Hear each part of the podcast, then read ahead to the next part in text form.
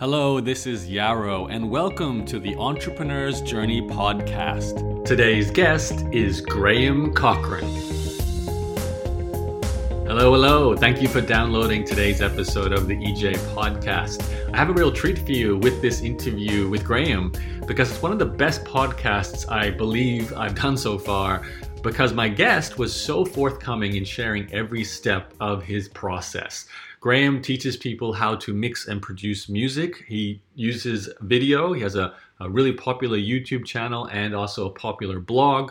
And he's done over $600,000 a year in revenue now. But what's amazing is you really feel the process from starting from scratch to growing his audience, growing his email list, to selling his first and second product, to making $5,000 in one year to $60,000 the next year, and then finally breaking through to six figures and then multiple six figures. So you're really going to get all the steps along the way. So I know you will love this interview. First, though, if you have not done so already, go to interviewsclub.com and sign up to my email list for this podcast. And I'll send you an email each time I release a new episode. So you'll always get the latest releases as soon as I publish them. That's interviewsclub.com. All right, here's that interview with Graham. My guest today came to me through some research I was actually doing on Business Insider. There's a, a great column there written by Libby Kane, and she interviews and does stories about a lot of successful online business owners. And I always keep an eye out for anyone who's got the word blog in their title. If they've used a blog to make money, since uh, it's what I've done for over a decade, and I know everyone listening in loves to hear those stories too. So when I saw this this headline pop out of me, it says how a 32 year old freelance sound mixer started making $75,000 a month from a blog. I had to uh, read the story and then check out his blog. His name is Graham Cochrane, and we're lucky enough to have him on the show today to find out exactly how he set up this blog and everything behind the scenes. So, Graham, thank you for joining me today. Thanks for having me, Yaro. It's my pleasure. So you uh, are essentially a professional sound mixer, or I don't know, recording recording something. What's what's the technical term for what you do? recording something. That's yeah. basically it. You can call it whatever. Yeah, I, uh, technically I am a, an audio engineer, trained audio engineer. So I, everything from recording to then mixing the music afterwards, which is what we do to take the tracks and make them sound better and ready to go on the radio and all that kind of stuff. So is that something that, that and I know we're going to find this out, but that you got that skill because you yourself actually wanted to become a musician at some point or were a musician, is that right? Right. That became like a, that was a bonus skill to my first passion, which is music. Um, and you know, growing up in a band, you kind of have the choice of when it's time to record your music, do you go into a studio and pay somebody to do it who knows what they're doing and hope that you can get you can afford enough studio time or do you uh, buy some equipment yourself, um, which was harder to do 15, 20 years ago than it is today? Um, buy equipment and figure it out yourself so you can record your own record and make it sound the way you want. And in doing that, uh, out of necessity, we thought is the most economical. I learned a whole nother thing I was interested in, which is the recording and the putting of the sounds together to make a record. I thought that was a cool art form as well. Mm, awesome. So uh, I love the fact that, and, you know, this is the dream on some level, maybe not quite how you expected, but the, the making a living and then some from your art, your music, is, is always a dream. I think maybe a lot of musicians see themselves actually selling records necessarily of their music, but I think your story is fantastic for anyone who's an artist who perhaps can take the same skill they developed from that art and make money, but not quite the way they expected. So, can we just, before we dive into your history, just in a, in a nutshell, how exactly do you make money today? What's the business look like? Yeah, that's something my in-laws would like to know. they, don't understand, they, don't understand, Yeah, so uh, primarily I um, I have a blog uh, and a YouTube channel where most of my content is made, and I make my money through selling online courses um, teaching people the inner workings of recording and mixing music so that it sounds really good. So it sounds like what they hear on the radio. So I'm mostly in-depth courses that I'm selling on the back end. I have a membership site as well um, where we do a lot of training and coaching. Um, and so those are the biggest areas where the money comes in. And I'll, I'll spit out the blog now for people to check out while they're listening. It's called therecordingrevolution.com. That's right? Mm-hmm. Okay, awesome. So they can check out your blog, your content, your products. Uh, and I have to mention uh, your friend, uh, Joe Gilder, because I actually featured him on my blog many years ago. Yeah. I do remember him talking about a partner in a membership site. So is that the other side of the fence for the membership yeah, that's site? Yeah, that's one of the products we offer that we do together, which is kind of cool. Um, so it's we split that business. Uh, it's called Dueling Mixes. It's a it's a community website, and um, it's a lot of fun. We've been doing that for four years together. Mm, and I love the fact that you both are basically doing I won't say exactly the same thing because I don't know it enough to know if it's that different or not. But to me, it looks like it's the same thing. But you Yeah, both have very yeah. big businesses. Like I know he was doing about three hundred thousand a year many years ago when I interviewed him. So you're both doing you know multiple six figures, which is huge. But let's I'd love to hear where Joe comes into the story too. So let's go back in time finally tell your entrepreneur's journey. So I'm, I'm guessing though, if I ask you this question, if we went back to your sort of teenage years, you probably weren't thinking entrepreneur pathway. You were thinking musician pathway. Is that right? Yeah, that that's for sure. I, I had no entrepreneur bone in my body. No one in my family had a business, so that was not anything I ever thought of.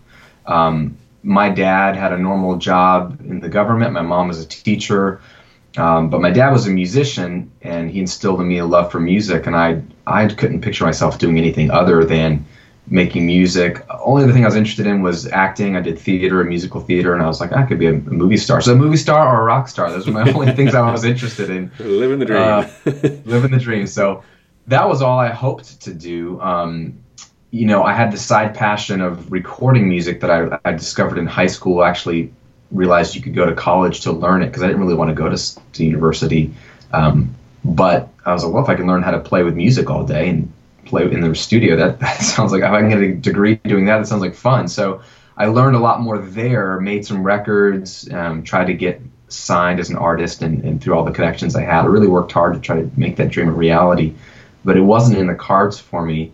Um, but definitely, entrepreneurship was the last thing on my mind. Ironically, be, being an artist is is being an entrepreneur, um, and I didn't think about it that way. I just was hoping that a record label would just scoop me up and solve all my problems. But actually, these days, as a musician, side tangent, if you want to be a successful musician, you actually have to think like an entrepreneur to even make it. But yeah, that wasn't ever in the cards for me. At least I thought. what, what instruments did you play? I'm a vocalist primarily, Okay. singer, and then guitar. So I'm singer songwriter, played in bands, all that kind of stuff. So how did that career go in terms of like did you end up having gigs and did you end up getting signed to anything or where did you go with music career?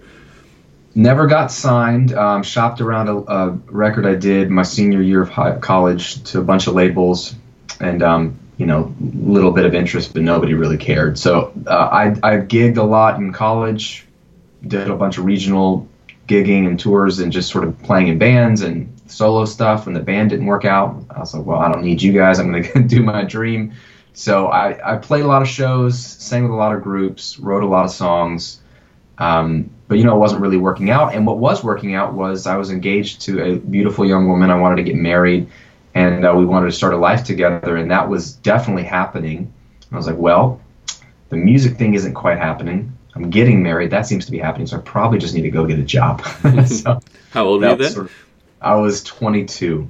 Okay, so time to be a man, huh? So- Yeah, so I kind of buried the dream, and I was okay with it. I had done music my whole life, and I was like, well, I really I want to get married to this woman and want to live a life, so I, I got to do something. Uh, so what did you do? Oh man, I, I tried to sell advertising at a radio station. I was horrible at that. It's funny because I sell for a living now, but I, I couldn't sell anybody uh, radio spots. So I tried to do that. Um, I worked at a jewelry store for a while, and I eventually found a job as an audio engineer for a software company. There's a cool company called Rosetta Stone. They make language learning software. Yep. Yep. And so I, I worked for them for about three years. Um, and that was, that was a cool company to work for, a young hit software company. And I was in the audio department. It wasn't music, but I was using my skills in the studio to record all the voiceover talent that they would put into the software. And on the nights and weekends, I, I had a studio at my house and I'd have bands and singer songwriters come over and I'd record albums. And it was always sort of a freelance side gig for me. And I really, really enjoyed that, made extra money, and uh, kind of lived that dream for about three, four years. So this skill set you developed of mixing and producing music was that from your you know your college studies, your university studies, or is that something you learned on the fly?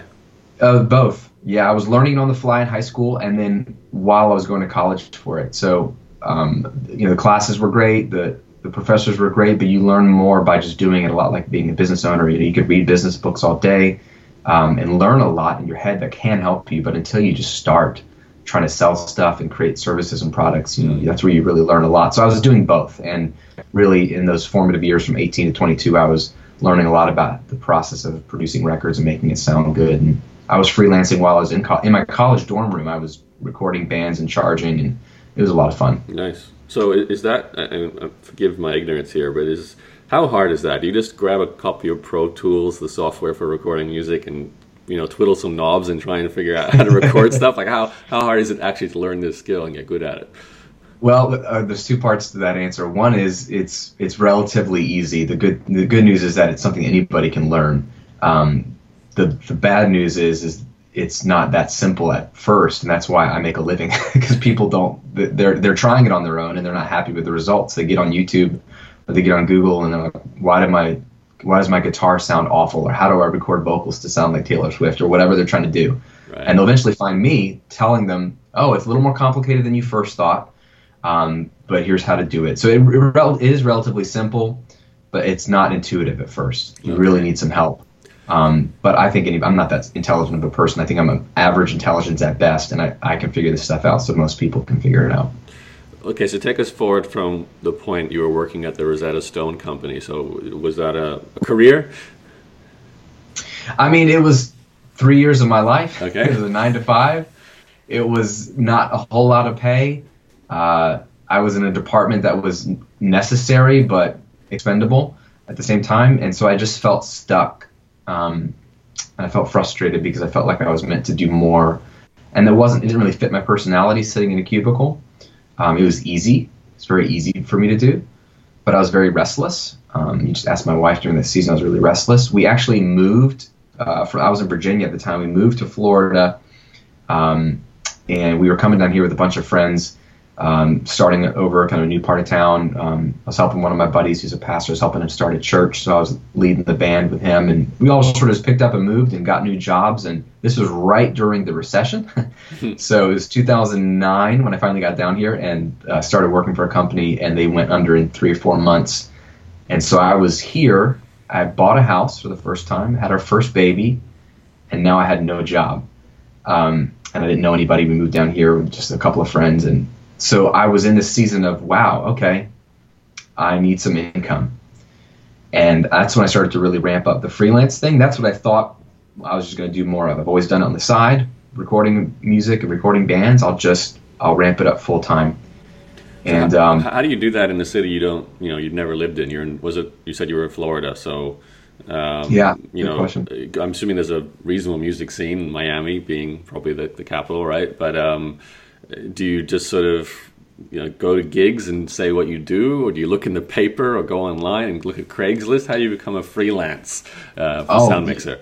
Yeah, well, it's funny because I actually I actually teach a course on how to do that now um, for my students. But yeah, that, those are all things you can do. The beauty of uh, sound mixing that's like the process of taking the tracks that have been recorded and, and putting them together in a way that sounds really really compelling um, you, you can do that remotely if somebody already recorded the stuff somewhere else, they can send you the files, and just much like someone who shot a film, I could then edit and uh, and and finalize the film at home. So that's what I was more interested in doing. I did a lot of that, so I had all my contacts in Virginia. They could still send me files. I could get in touch with people all over the world, really. And that's actually what what started me blogging was, uh, you know, my wife was like, "Why don't you just blog?"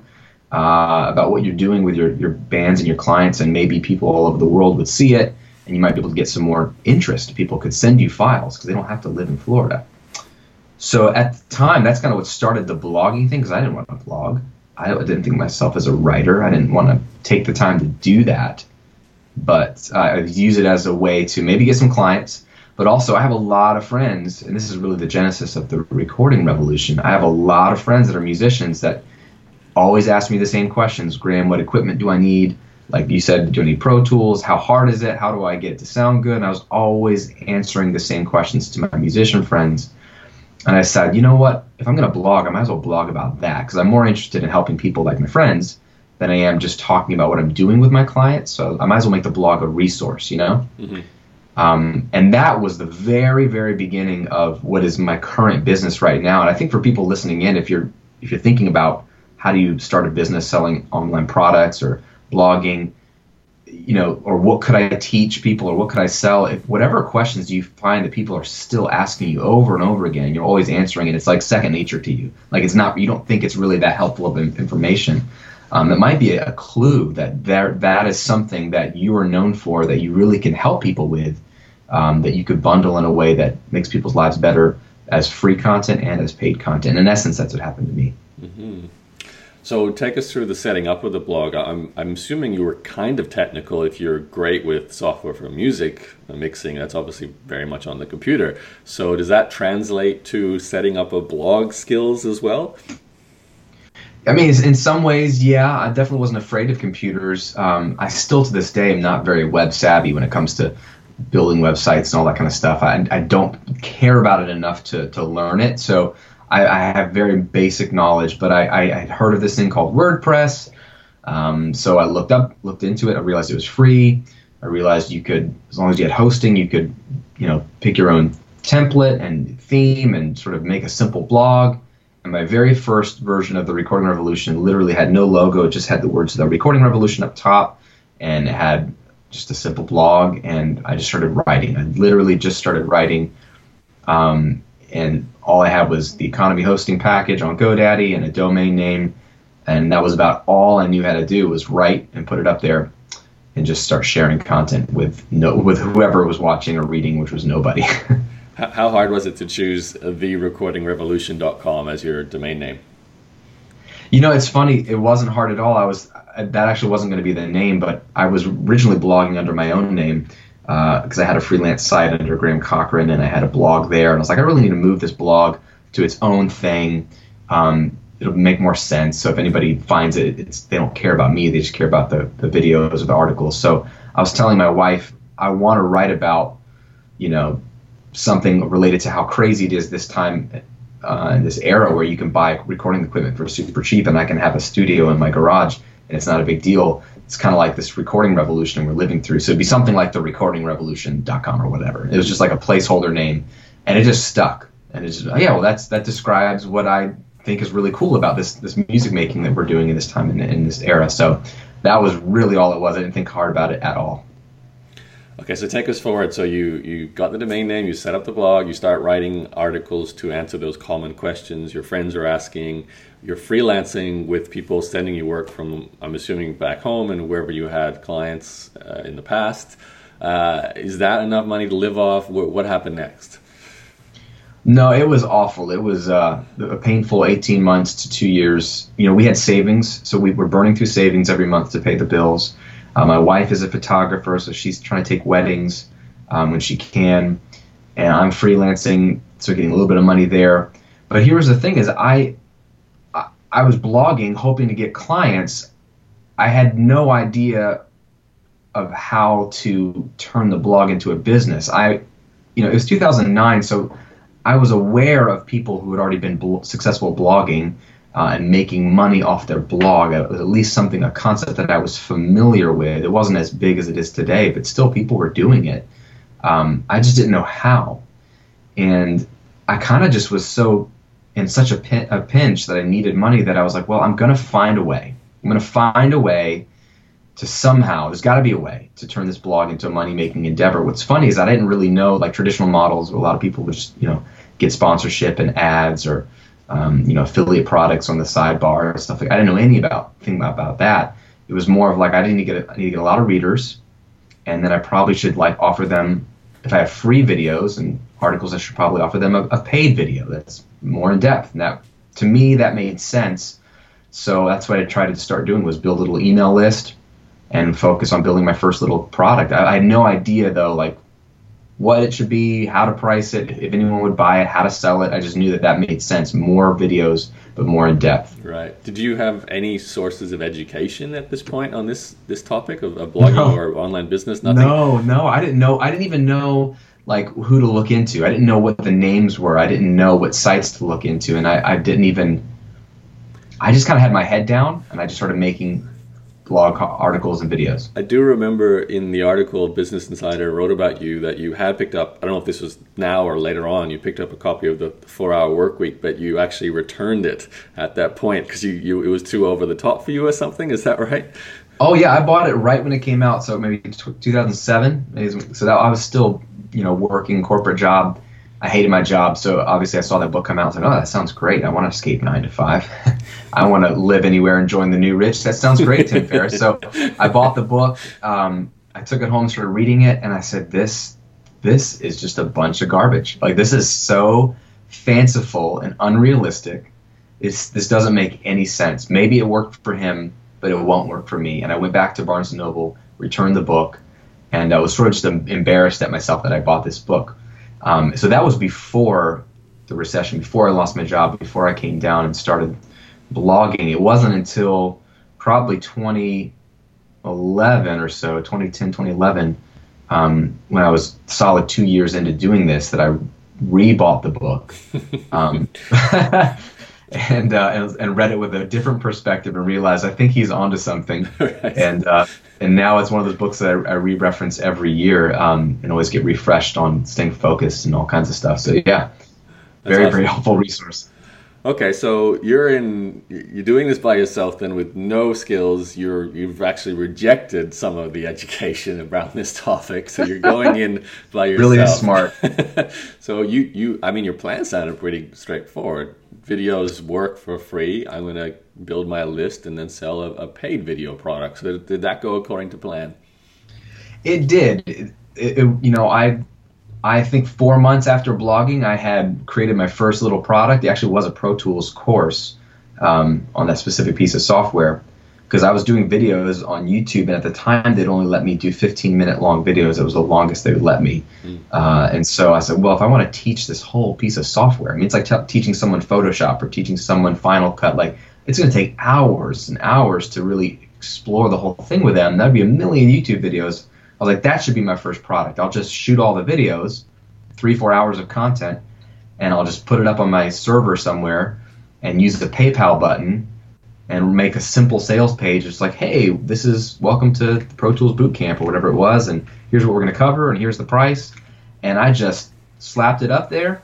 It was like a zip file, PayPal button, and I just emailed out my small little list at the time. It must have been maybe 200 people on my list or something and said, "Hey guys, I have this whole Pro Tools course available. Check it out." And I remember sitting down on my computer and getting an email saying, "You've got you know money basically from PayPal." It was like forty five dollars or whatever it was, and it was from that course. And uh, I just was so thrilled that somebody from somewhere else in the world put money in my PayPal account, and they got a digital download of something that I already worked hard on. But now I wasn't out a copy of that course. I could sell unlimited copies of that course over and over again. And that was my first taste of this selling digital products, having an online business. I realized I'm in business now. I'm actually in business. Why can't I do more of this, sell more of this one course, and make more courses like it? I love that moment. That first sale is always the best feeling. It's, it's quite amazing. Uh, and frankly, it's the hardest sale to make. I think most of the students that I work with, it's getting to that, that for sale is a struggle. So I'd love to maybe take a few few minutes now and uh, just break down some of the things that went into that because it's obviously a lot to go from simply just writing a blog to actually having 200 subscribers on your email list to be able to then sell a product and put together a product. So the first and always the most important question everyone cares about is where did the traffic come from even if it was only 200 people on the list uh, were you doing proactive marketing, or is this just a case of you write some blog posts and people showed up through Google search or something like that? It's the latter. Uh, it's something that I guess you would call content marketing, and it's basically become my strategy since day one with, without realizing it. I didn't have a strategy, as we know. I rejected the one book that would have helped me, and I didn't read any blogs. I didn't follow your podcast. I didn't follow anybody that would have helped me uh, along the way. So all I knew was, well, Google is where people go to find information. Uh, it's where I go to find information about how to do things, even in my niche. YouTube is the second largest search engine in the world, or at least it was back then, and, and people are watching more videos now, so they're going to also search on YouTube. So I figured, why not just create helpful content where people are looking on the subjects they're looking for in my niche? And that's all I decided to do. Um, I, I knew there's no other way for people to find me um, at the time, so I just started creating blogs. I decided to commit to a rhythm of how much content to make. And I think when I started, uh, Yaro, I was doing three pieces of content a week. Mm-hmm. I would write two articles on my blog and then one YouTube video, which would also be a blog post, but it'd just be embedded there, right? So I did two written articles, one video a week. That was my rhythm for the first four and a half years of my business. Wow. And I, I figured I can't control much, but if I can control the consistency and the rhythm of my content creation, as the weeks and months tick on, I'll be creating so much content on so many topics in my niche that eventually my stuff will rank, or eventually people will find me. Um, and if they do find me, they'll see that I've got more stuff.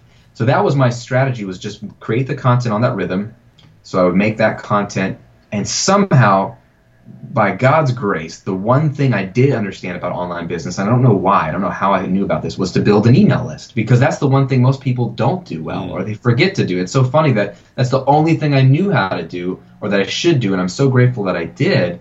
And so I knew, well, I'm not going to be able to email anybody and let them know I have a product unless I get them on an email list. And they're not going to want to just join a random newsletter. I got to give them something cool that they'll want to exchange their email address for. So I wrote an ebook at the time. I think it was called The Number One Rule of Home Recording. And it, you know, I thought it would be a really, really helpful resource, make it something they really want, and say, hey, download this free ebook. It'll help you if you're starting out in recording. And that's what I rocked for four years straight was that little lead magnet and people were downloading that and joining my list. That was the first thing I made before a product was this little ebook.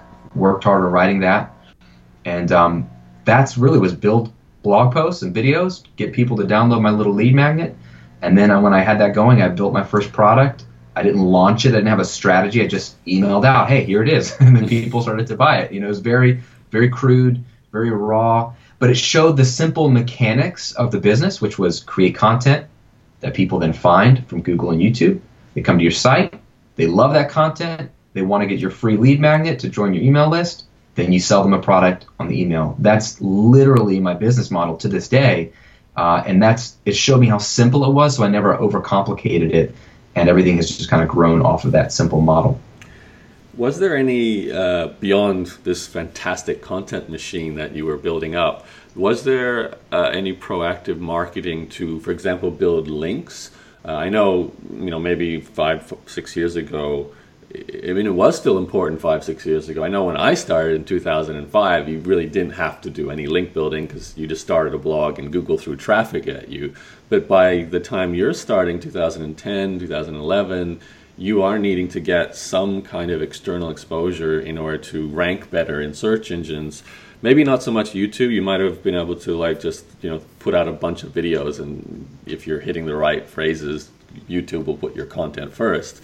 So did you do anything, or was it simply a case of I'll put so much content out there that you know I'll just get enough traffic, and then maybe things like what's happening now, you start getting asked on a podcast or because I'm, I'm not hearing anything about writing guest posts or spending times in forums or communities or trying to you know get featured in the press to sort of build your exposure. You just put content out there. Is, is that accurate?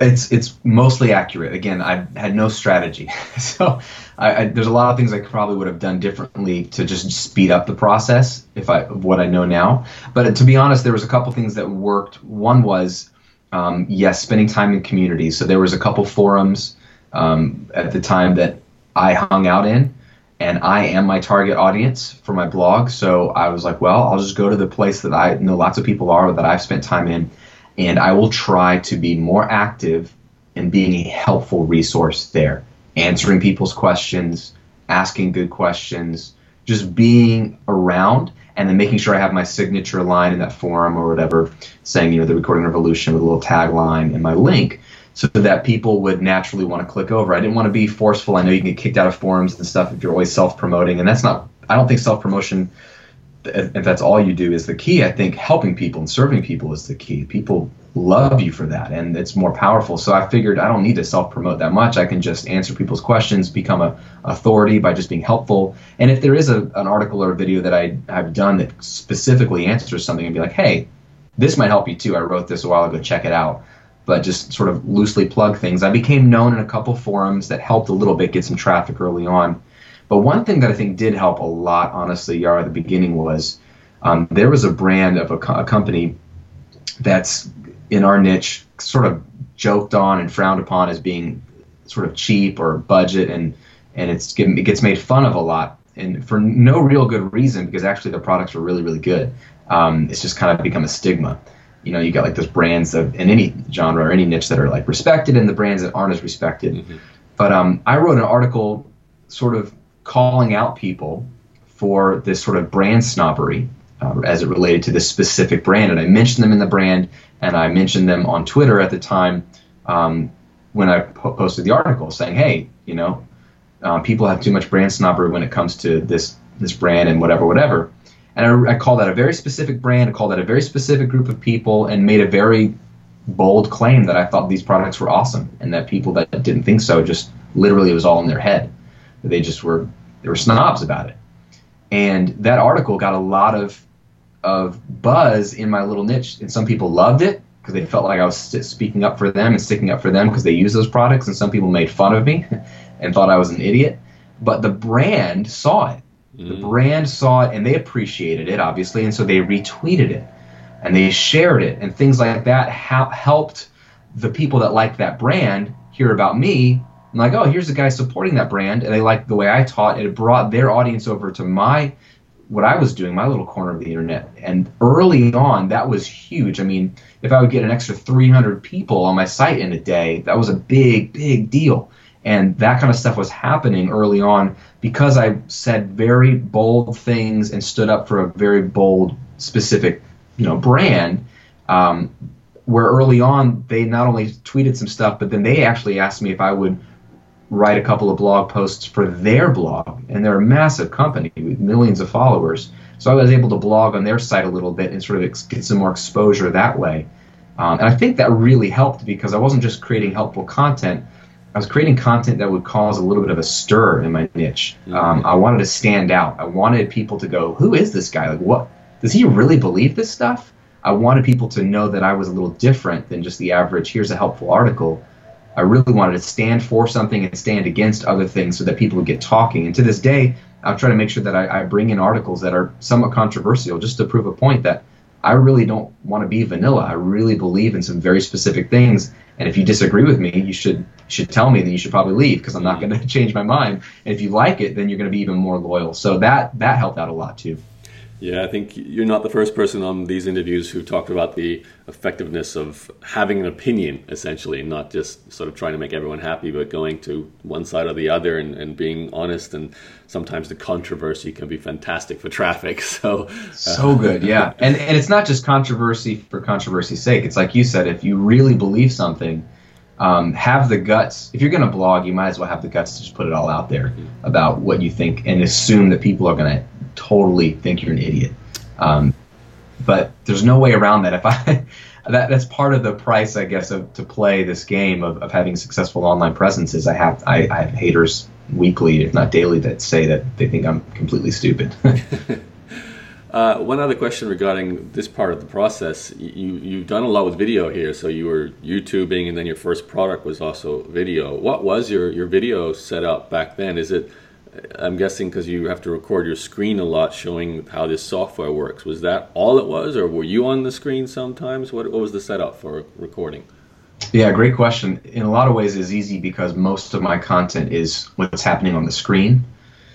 So that's what I focused on was I would just use screen grab software. Um, it would record my voice and a microphone and then what's going on on the screen. And it was easy. You didn't have to worry about location. You have to worry about lighting. You have to have a camera. So my first few products, my first two were all just screen capture.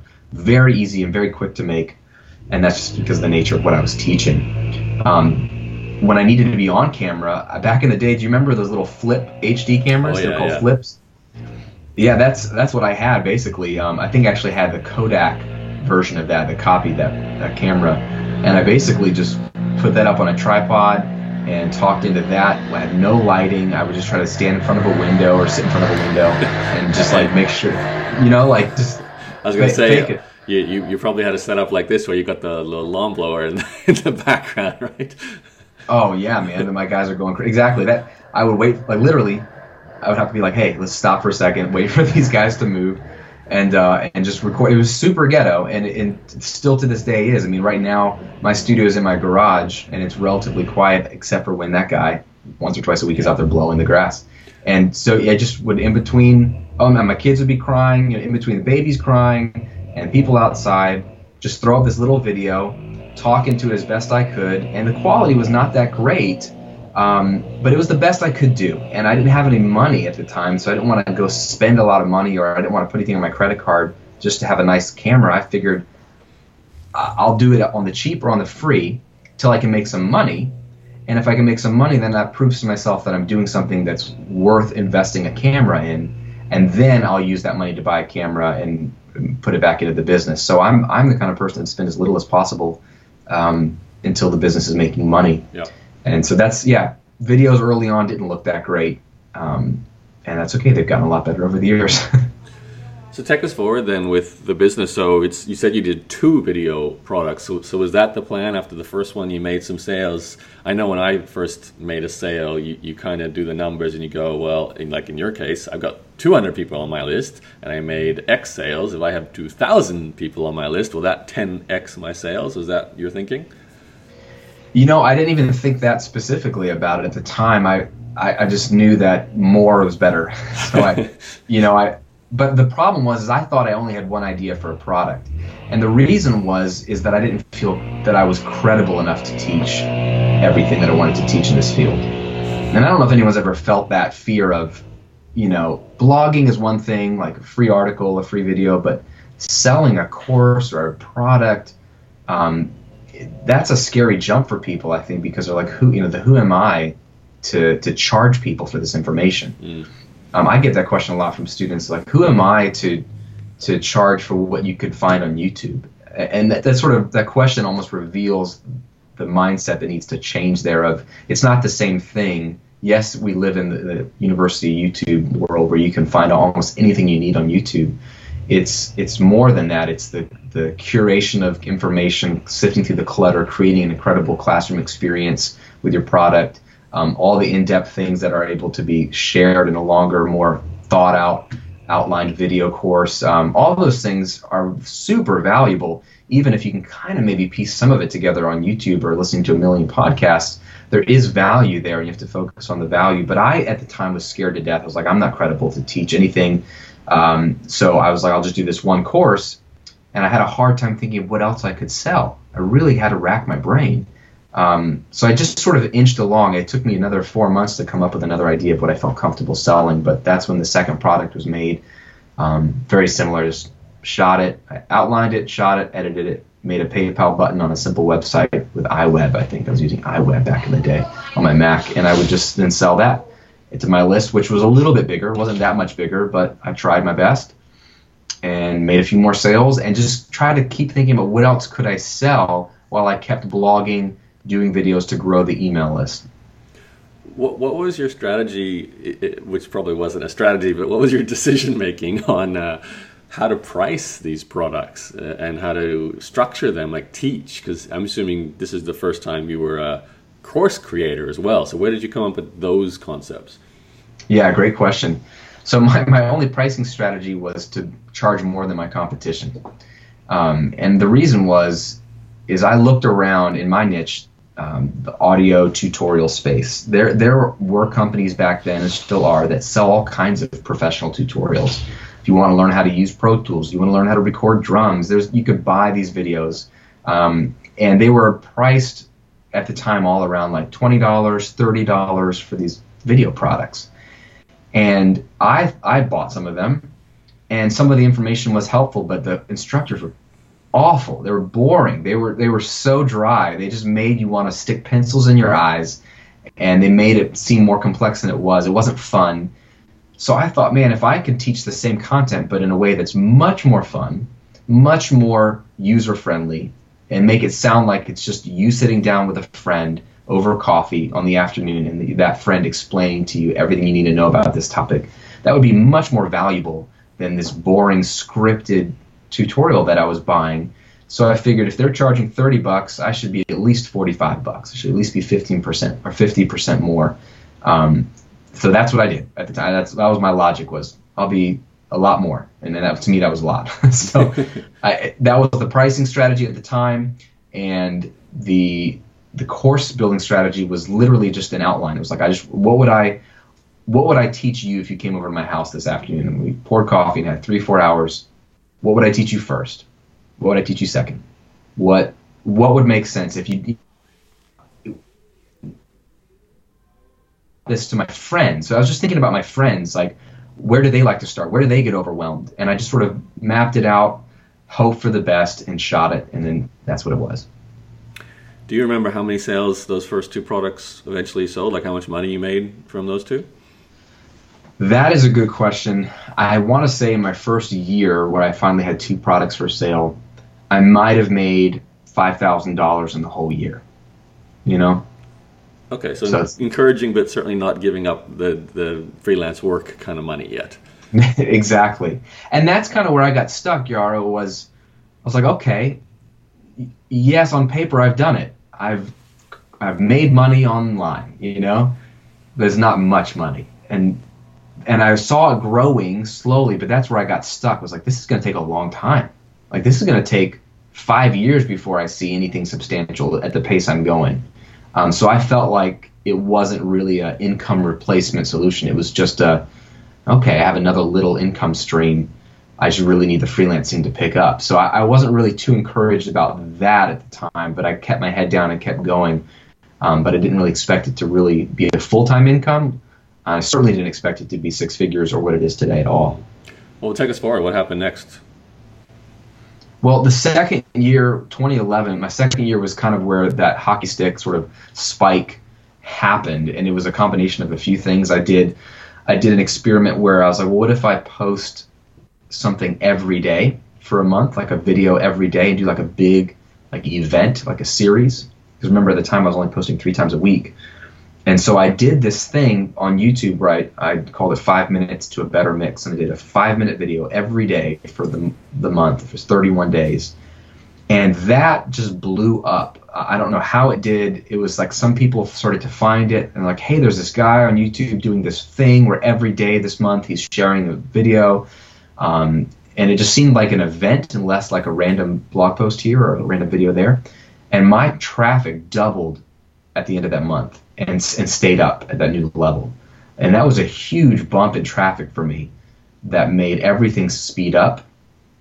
And at the same time, later that year, I launched two products that turns out were much more in line with what people really wanted to learn in my niche. Um, and to this day, there's two of my best-selling products still, five years later, five and a half years later, um, and I think it was more of the topic. I finally hit a topic that I was too afraid to teach. I didn't think I was good enough to teach at, but it was the topic everybody wanted to learn from. Is what people were asking for, but I was afraid to give them. And I, I launched those products, and they sold much, much better.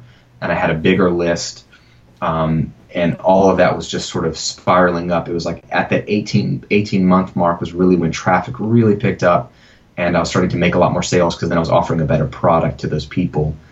And uh, by the end of that year, I don't know. Keep in mind, I, I, don't know if I mentioned this, but during those 18 months, I'm on food stamps. By the way, I'm on government assistance um, against my desire. My wife really wanted to because they would help with um, grocery money, and I was really prideful. And I was like, no, no, we don't need food stamps. We're fine. That's not that's not the kind of people we are. But at the time, we literally literally had no income um, just gigging here or there. And um, we were doing that for 18 months. And so my goal was just to get off of that and replace my income. And that happened really at the end of the two year mark where I'd replaced what I was making at, uh, at Rosetta Stone a couple years prior. what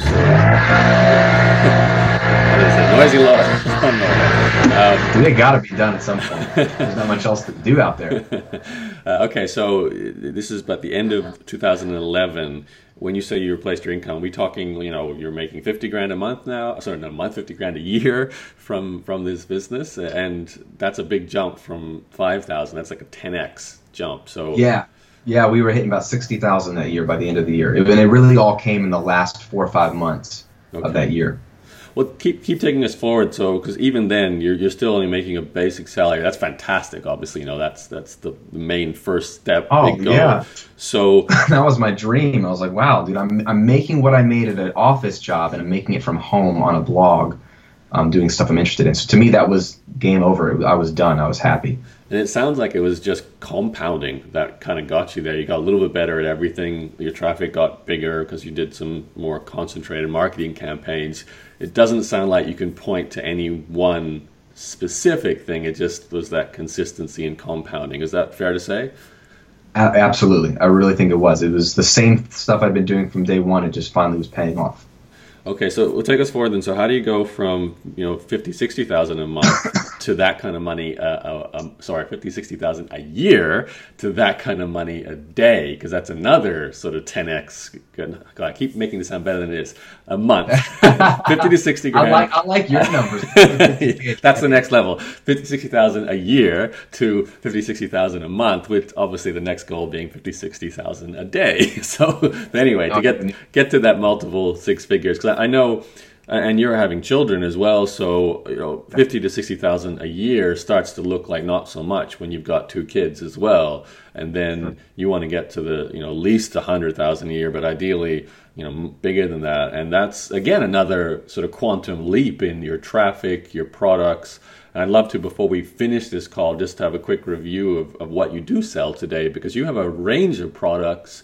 And you know you said you had trouble deciding what your second product was. You've obviously not had that problem since then.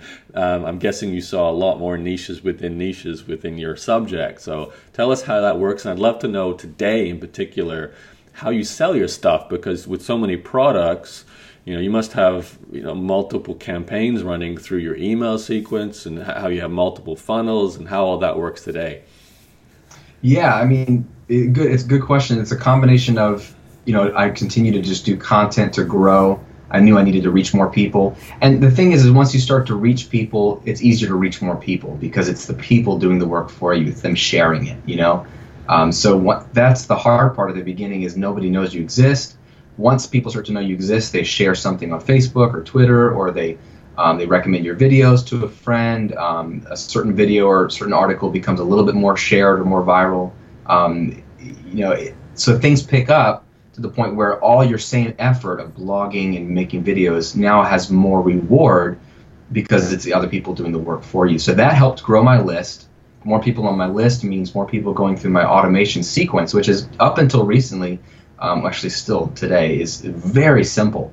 It's basically one funnel that everybody goes through um, where I, I offer them some more free stuff. And then really early on, um, I used to take a long time in the sales sequence to sell them be like drag it out for two three weeks of like engaging with them and then eventually offer them a product. And i completely changed my strategy on that um, where now i'm selling to them within three days of them joining my list. Um, and it increased sales dramatically. So I, i'm selling more often automated through that sequence. And that's where most of my money comes through is in that automated sequence of new people going through the funnel. I don't launch to my list very often.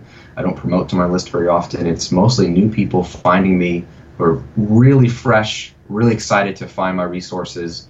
They're in that, that golden zone of, oh, this is a great new place. Who is this guy? This is really helpful.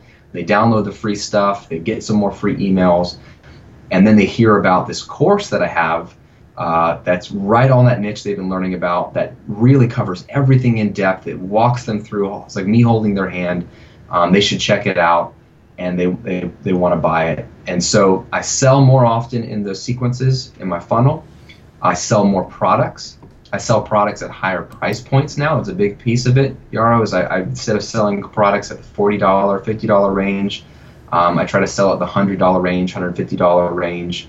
I have a, I have a course that's $1,000. It just really depends on what it is. Um, selling it for you know more money, offering more for more, something Seth Godin talks about a lot. Um, just charge more and then offer more, make it a more valuable experience uh, instead of trying to undercut the market. Um, you, you shed some of those customers that just really want to complain and want refunds all the time just because you're not playing in the $50 or below sandbox. You're playing in the $100 sandbox or $200 sandbox, which is still cheap in information products. My my information products, I think, are relatively cheap in terms of what's out there in information product land.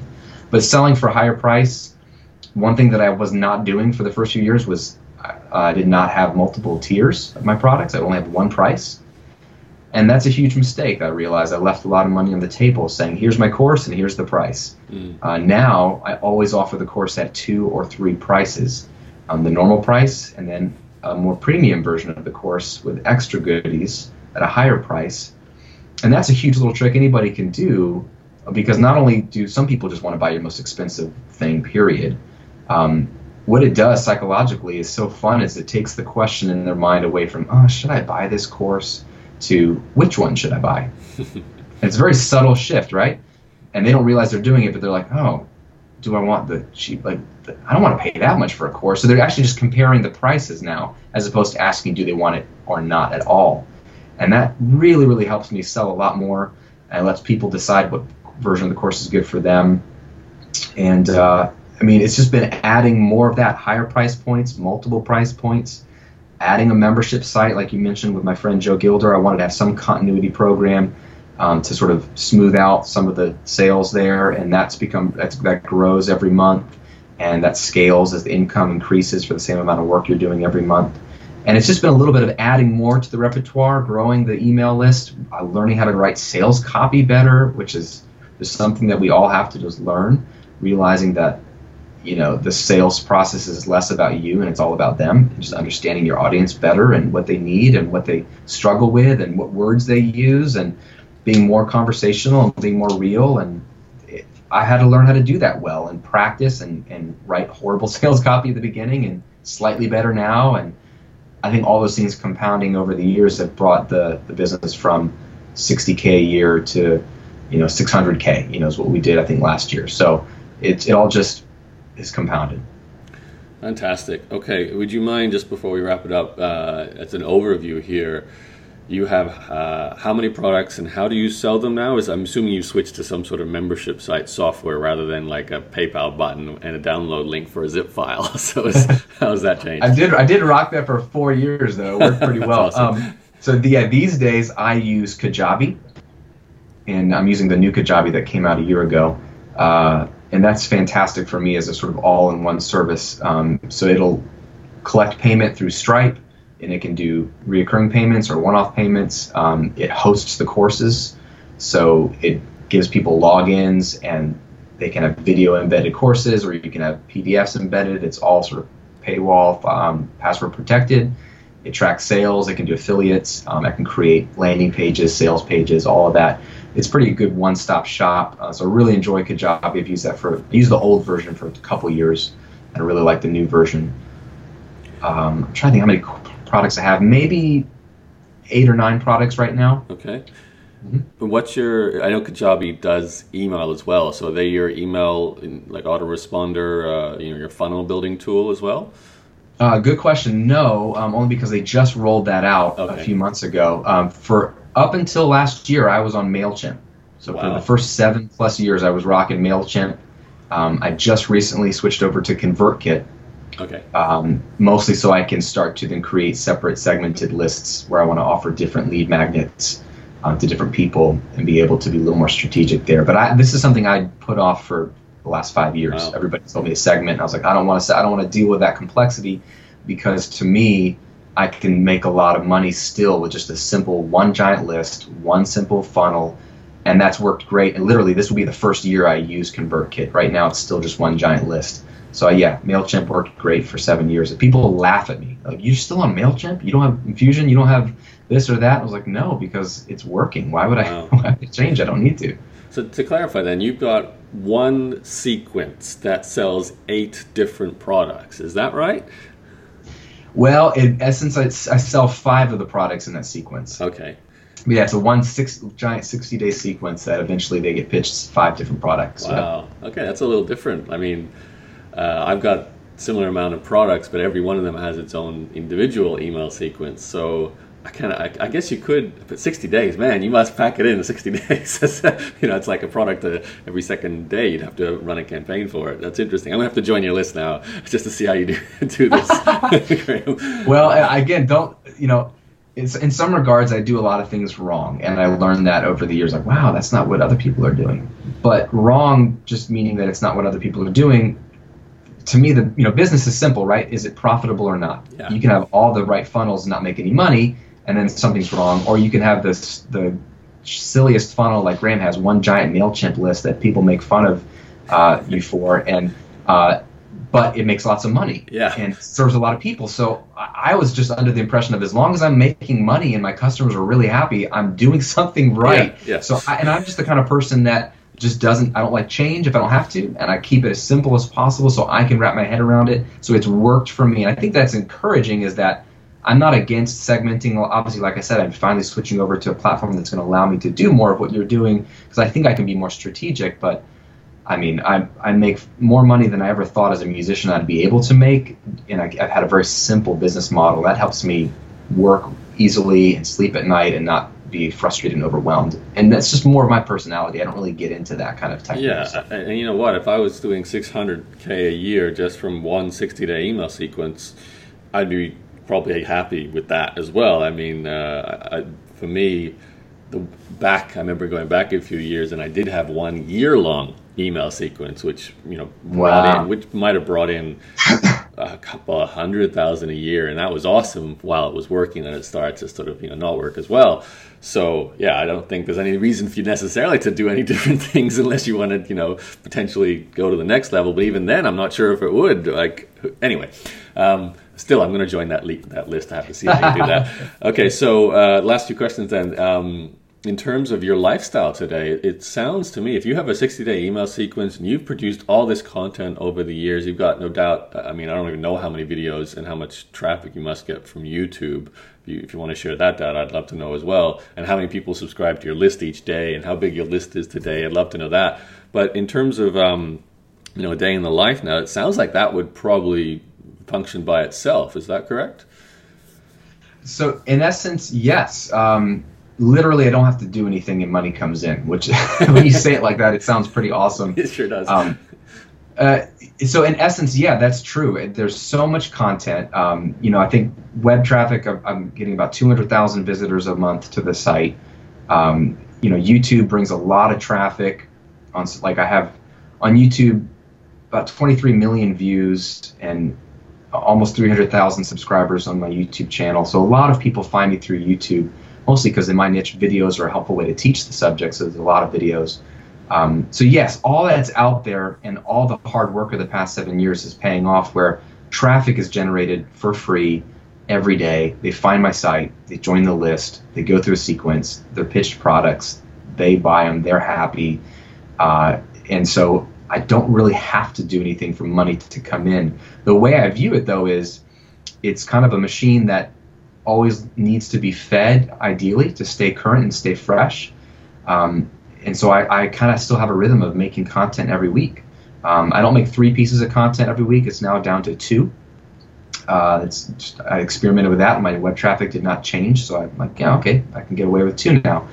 Um, so I'm still making fresh content because I want to always be a resource that's fresh, that's current, that's the go-to place in my, my, my niche. I didn't create this just to um, sit back and, and have money come in. Um, I actually believe in in hard work and serving people, and I sleep better at night knowing that I did something productive today. And um, so I like that that I keep feeding it some content. I want to continue to engage with my email list. Um, I always send them emails every week, so I'm giving them free content or just checking in with them or giving them another resource to check out. Um, so in essence, my weeks are pretty chill the great news is that I can I can take off whenever I want. I just took a couple weeks off around Christmas, um, and money still comes in, and people are still serviced, and it's fine. Um, so that is the beauty of the lifestyle, I guess. Now is the flexibility, uh, and the ability to ease back if I need to, or spend time traveling, or do things or just take my kids to school like I did this morning and pick them up in a couple hours in the afternoon and, and not feel rushed like I have to do anything. You must have a team so, now helping you though, right? Well, to be fair, um, I, up until the first four and a half years, I did everything by myself. And then the last two years, I've had an assistant who helps me with my email. And he's been working about 10 hours a week. And my email was the biggest bottleneck, right? I just get so many emails from fans like, hey, they're asking me questions. And I would spend hours in email every day just trying to respond to people and um, or if I was out of town and somebody didn't get a download link or a customer was, I felt like trapped by the email thing. Mm. So that was the first thing I hired out was just an assistant, very inexpensive. He's a friend of mine, wanted to make some extra money on the side. He could do it from anywhere, and uh, he's been a huge asset. Um, and that's really been the whole game. It's just me and him for the last couple years. Wow. Um, just recently, I hired a marketing manager, a guy to really partner with me to help me do some heavy lifting this year. Um, because I really want to improve some areas of my business, uh, and I don't have the brain space to want to do that. That's a very like talking like a month or two ago. So it's really just been me and then someone helping me with email because it's a really simple business platform. It really doesn't take much work um, outside of creating the content and uh, being the face of the brand. Mm, that's a, incredible. I mean, yeah, you really are a fantastic example of the power of a simple business model in a a hungry niche that you've just focused on for a number of years. I'm amazed that you've done all the tech stuff yourself for that long as well. You haven't said to me, "Oh, I hired a tech person to set up my websites and you know create landing pages and membership areas. You know, use Kajabi for me and upload videos." But it sounds like that hasn't been a part of it. It's been all you, despite the fact that there was money, by the sounds of things, eventually to pay these people as well. So that that's incredible.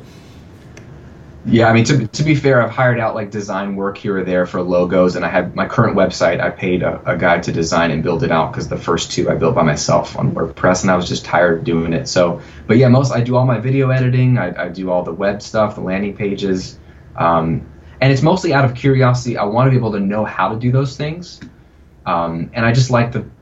I'm a Type A person. I'd rather just do it myself quickly. Mm-hmm. Um, so and and because the business doesn't take that much time, I have the time to do that stuff. Mm-hmm. Yeah. You know, if I was really strapped for time, I would just hire it out, and I think hiring out is super super smart. Um, plus, people can do it better than I can, but I can do it well enough to the point where money comes in and people are satisfied. So I've been happy with that, and I've enjoyed learning along the way.